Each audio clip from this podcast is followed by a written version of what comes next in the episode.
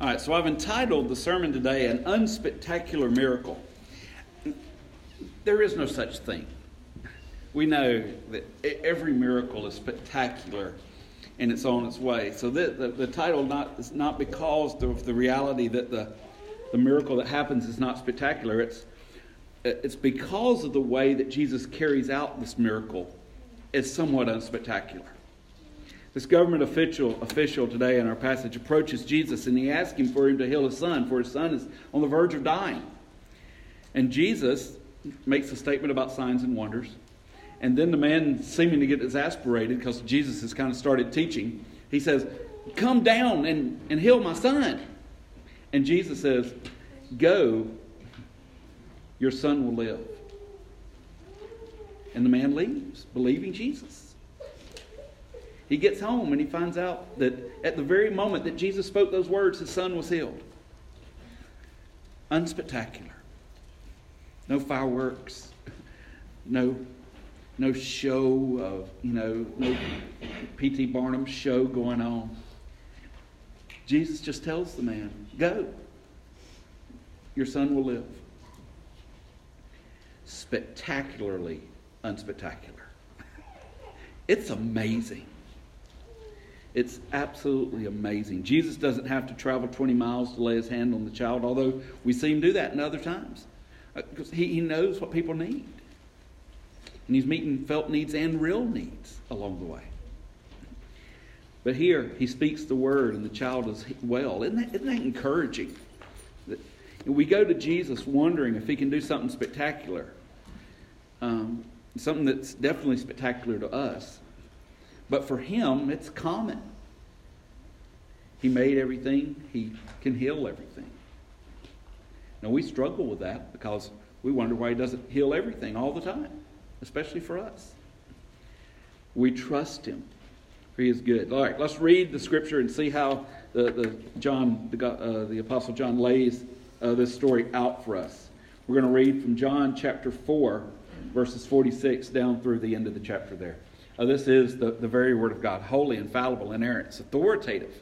God has given it to us that we would know Him rightly, that we'd know ourselves rightly, and walk rightly with Him all the days of our lives. Uh, John 4 46.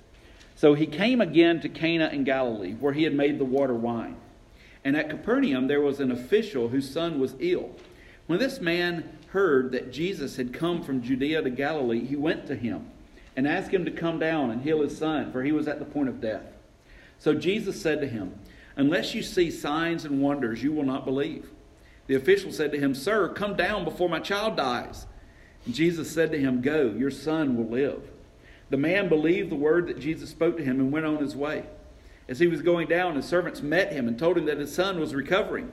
So he asked them the hour when he began to get better, and they said to him, Yesterday at the seventh hour the fever left him. The father knew that was the hour when Jesus had said to him, Your son will live.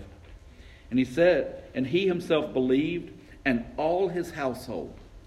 This was now the second sign that Jesus did when he had come from Judea to Galilee. This is the word of the Lord. Let me pray for us. Father in heaven, thank you for your word.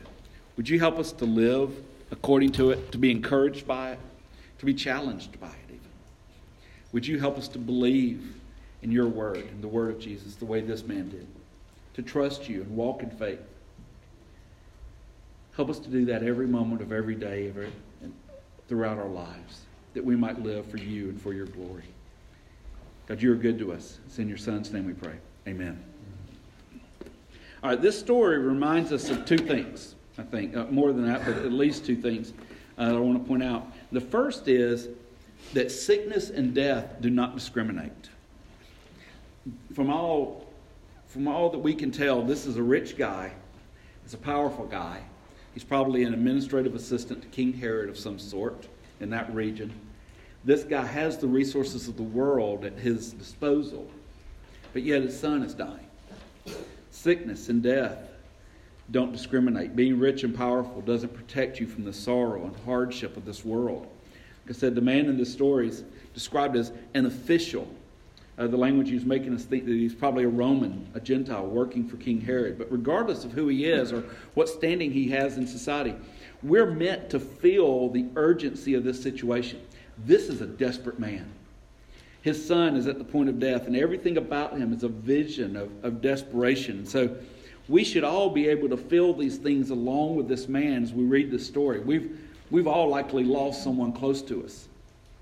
And, and if it's one of our own children, that will be even more powerful emotionally. And that's where this man is, on the verge of that.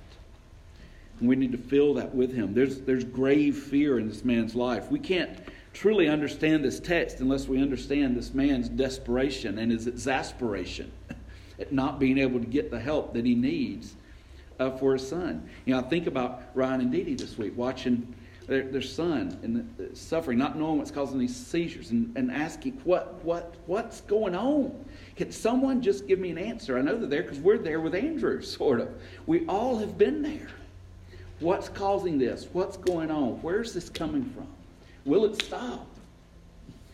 And all of these things, we want answers, we want healing. And one of the hardest human trials has to be watching your kids suffer and being unable to get the help that they need. But there's good news here that we need to be reminded of as well. Just as sickness doesn't discriminate against uh, regarding who it attacks, Jesus also doesn't discriminate. In John chapter 3 and 4, we've seen Jesus interact with a prominent Jewish leader, Nicodemus. We've seen him interact with a notorious sinning Samaritan woman at the well in Samaria. And now he's talking to this Roman official who's a Gentile. And he's ministering to him as well. Jesus is ministering to everyone. This pattern follows the pattern that we see in Acts with the apostles. In Acts 1 8, before ascending, Jesus told them, You will be my witnesses in Jerusalem and all Judea and Samaria, and even to the ends of the earth, to the Gentiles. And as we go and read the book of Acts, we'll see that it starts there. They're doing ministry in Jerusalem, in Judea, in Samaria. And by the time it's over, we see Paul going to the ends of the earth that they knew, as far as he could go, to take the gospel, even to the Gentiles, to us. And so there's good news that the mercy of God doesn't discriminate either. Jesus' mercy and ministry knows no bounds. But the, there is a question here to consider in, in this passage, and as we think about this, you know, the, we're told that the, in verse 50 that the official believed the word that Jesus had spoken to him and went on his way. Um, does that mean that this guy has personal saving faith? And I don't know the answer to that question. I don't know that we can answer it. I'm not sure uh, what that is. But we do know that he had faith that Jesus could save his son. And he walked in that belief. He, he, he believed Jesus could do the immediate thing. But what we see is that God, Jesus, through this sign and wonder of healing this kid, by the end of this passage, this man's not only believed, put his faith in Jesus, and we, it seems to be talking about in a larger sense, in a personal saving way, his whole household has believed. And so we're going to talk about signs and wonders in a minute. But what we need to see up front is that Jesus uses these signs and wonders to build and, and show his glory and build faith, to draw people to himself. Is it always signs and wonders? No. We're going to talk about that in a minute too. But Jesus does use these things. It was his faith, this man's faith was spurred on by the signs and wonders of Jesus. It seems to be what God uses to draw this man and his household to himself. So, what does Jesus mean before that when he stops and he says, Unless you see signs and wonders, you will not believe? So, you get the picture, right? This desperate, exasperated man comes, he's probably has come straight from Capernaum. So, he's probably been moving quickly, running, get kitchen a ride, something to get from Capernaum to Cana as fast as he can. It's about 20 miles. In our day, we go, Well, that's nothing. But in that day, that's you know, a day's journey, maybe more than a day's journey. And so he shows up, and he says, you know, my son's dying. Come, I hear you can heal. Come heal my son. And Jesus says, unless you see signs and wonders, you will not believe. I don't need a lecture. I need my son healed. Now, there's probably a crowd there. The you there is plural. Jesus is not just talking to him, although the text says he is talking to him. He's talking to everyone. So, what is going on? What is Jesus saying when he stops and says this? What's he wanting to communicate? What's he teaching us uh, and, and them in that day? Unless you see signs and wonders, you will not believe. First, I think two things. First, Christ is simply stating a fact that this man is not going to truly believe in Christ unless he sees signs and wonders, particularly the power of Christ on display healing his son. That's what he's looking for. He is one track mind.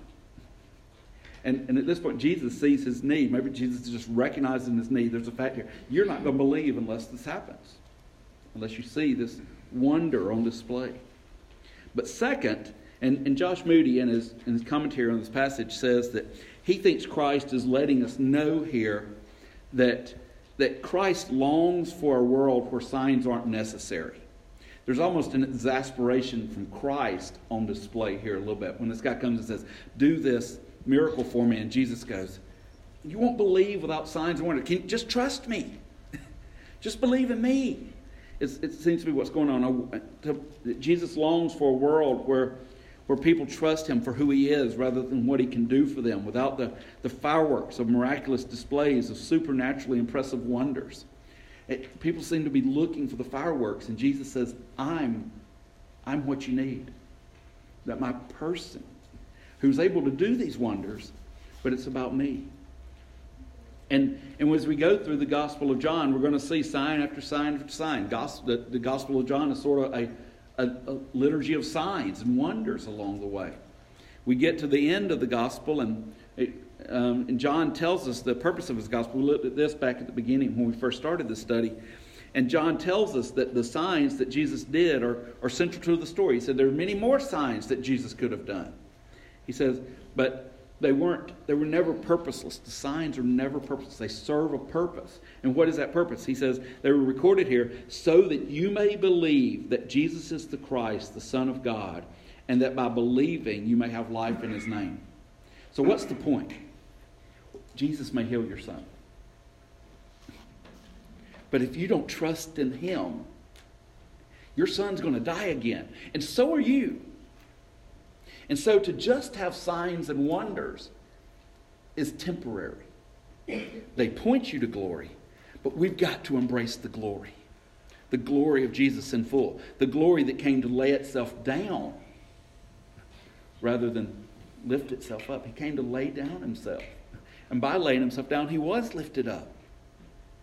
And we will be with him. But the point of Jesus coming although he's able to do the signs and wonders, his greater work is giving himself fully for the salvation of his people. And so we see that, that signs are given that, so that we may believe that Jesus is teaching that we aren't just to rely on signs. You know, later, after Jesus had risen from the dead, he tells doubting Thomas, after letting Thomas touch his wounds, remember, Thomas was like, Is it really you? I don't know. How do I know it's you? And Jesus was like, Touch me. Put your hand in my side. I, I'm real. I've really risen from the dead. But then Jesus tells Thomas, He says, Blessed are those who have not seen and yet have believed. Hebrews 11.1 1 says that faith is the assurance of things hoped for, the conviction of things not seen. Romans 10.17 says that faith comes from hearing, and hearing through the word of Christ. God as I mentioned earlier, in his providence and wisdom, often meets our felt needs and our real needs, sometimes through signs and wonders, through miracles, to increase our faith and to, to reveal his glory. And then sometimes he doesn't. Sometimes he doesn't give us the healing that we long for. But he calls us to trust him in all of those circumstances. We have to have the faith to run to Jesus and ask for what we need. This man was willing to do whatever it took to get before this man, Jesus, who was rumored to have the power to heal. We have even more reason to run to him, to pray fervently, and even to pray with desperation at times, for we know that he is the Christ. I don't know what this man thought Jesus was, but we know because we, we've got the book, we've seen the history, we know what, this, what Jesus went on to do. Jesus went on to lay his life down. He is the Christ. He has been raised from the dead and he lives forever. And he's making intercession for us at the right hand of the Father. And so I hope that this passage spurs us on to run to Jesus like this man did.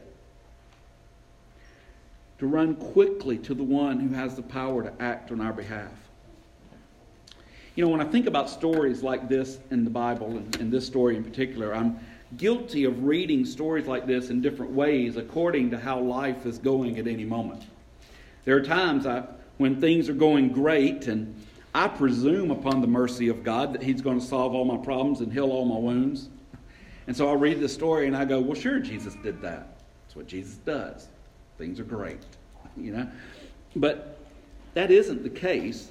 Jesus, well, God loves me, and, and just like with all of us, He ordains that that I experience many different joys and pains in life. And I think this is because God knows exactly what I need at any moment. He knows that sometimes pleasure and ease will lead me towards faithfulness, maybe rarely. They tend to lead to self centeredness most of the time for me. But he also knows, because he's perfectly wise, that there are other times when hardship and suffering are the things that will lead me to faithfulness and dependence upon him and reveal his faithfulness to me. Now, that doesn't mean I'm always happy and content about where he has me at any given moment. I don't wake up in the moment on the hard day and go, Well, I'm so glad God's given me this today. He's for me. I don't feel, no, we don't feel that in the moment, but it's true.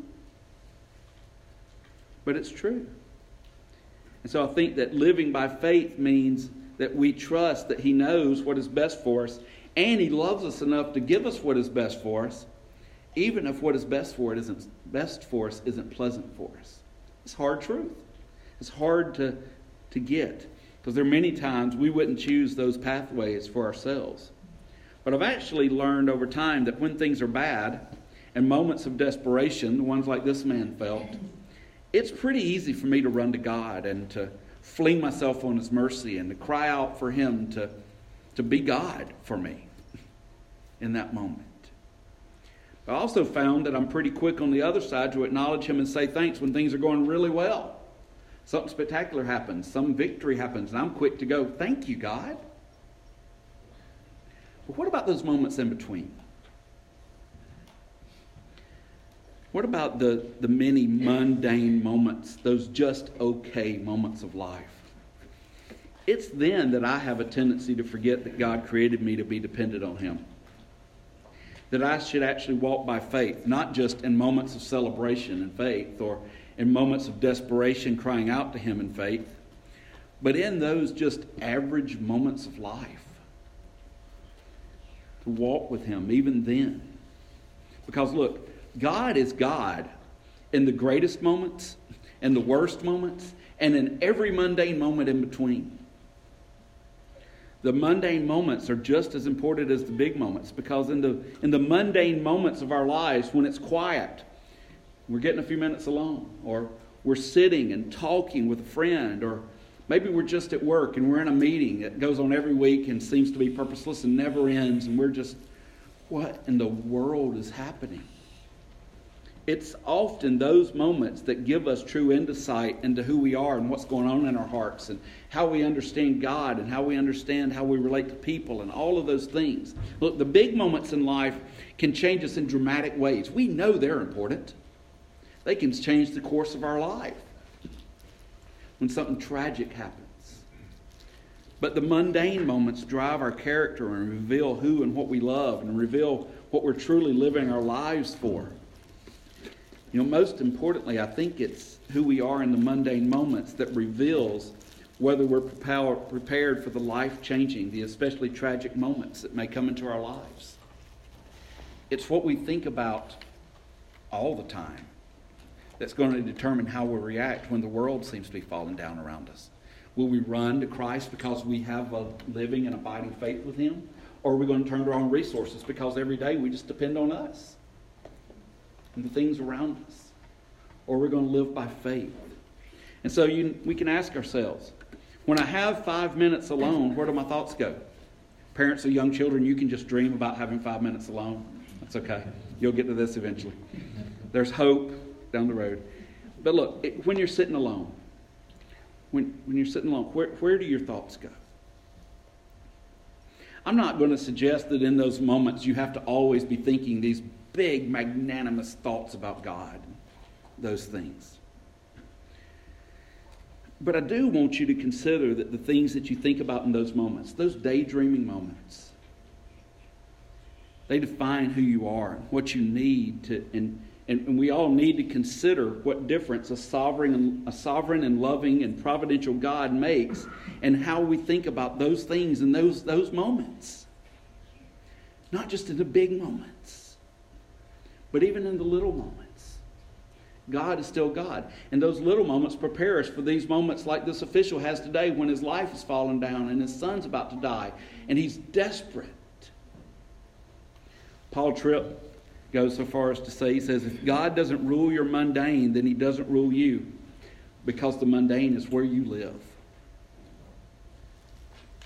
You know, there are other times that I'll read a story like this one when I compare my own faith with the faith of this guy, and I wonder if God can really truly love me when my faith is so weak.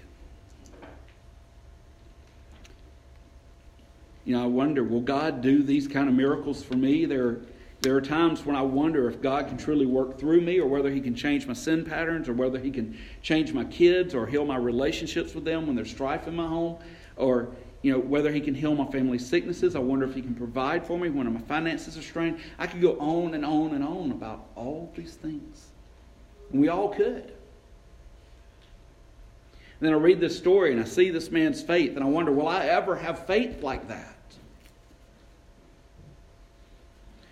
But this is what we need to know. What saved this man's son was not the degree of his faith, although it was great.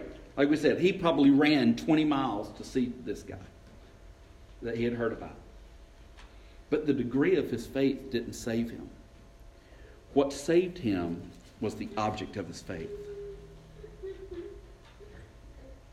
He could have run 20 miles in the other direction to another notable character of some sort, and he may have already done that. He's likely been to every medical doctor, every witch doctor, every faith healer that he could find. And he could have ended up before one of those that day. And his son wouldn't have been healed. But here, full of desperation, willing to run anywhere. What makes the difference in this man's story? He ran to Jesus. And at the end of the day, his faith was in Jesus. He had probably put his faith in lots of things, but he's finally found an object of his faith that's worthy of the glory that comes. Jesus is the center of the story. It's easy for us to read the story and go, This man is the center of the story. This man is not the center of the story. He's an important part. But Jesus is the reason this man's son is healed. Because he ran to Jesus. And Jesus makes all the difference in the world. We have nowhere else to run. Sure, we should go to doctors. We should pray for miracles. From, from Jesus, of course. We should do, oh, there's nothing wrong with find, trying to find solutions. But we don't leave Christ out of this. He is the great healer. God is the one who provides the healing, the salvation that we need. May we run to the one who loves us so much that even while we were still sinners, he laid down his life that we might live truly, abundantly, eternally. Run to Jesus. That's the point of the story. Let me pray for us. Father in heaven, would you help us to run to Jesus? So many things in this world compete for our worship, for our faith. But God, only Christ can redeem us. God, we're thankful that you give us hope not just for our souls, but even for our bodies, that you can heal us. You can heal us and our children and those things. Oftentimes, you don't. Would you help us to trust you even in those moments? To run to you, even when things don't go the way that we hope they would, wish they would, or desperate for them to go. God, also help us to remember to give thanks when things do go towards healing, towards being made full, towards life. Thank you for loving us. Thank you for Jesus who died that we might have not just hope here, but hope eternally. Help us to run to him. It's in his name we pray. Amen.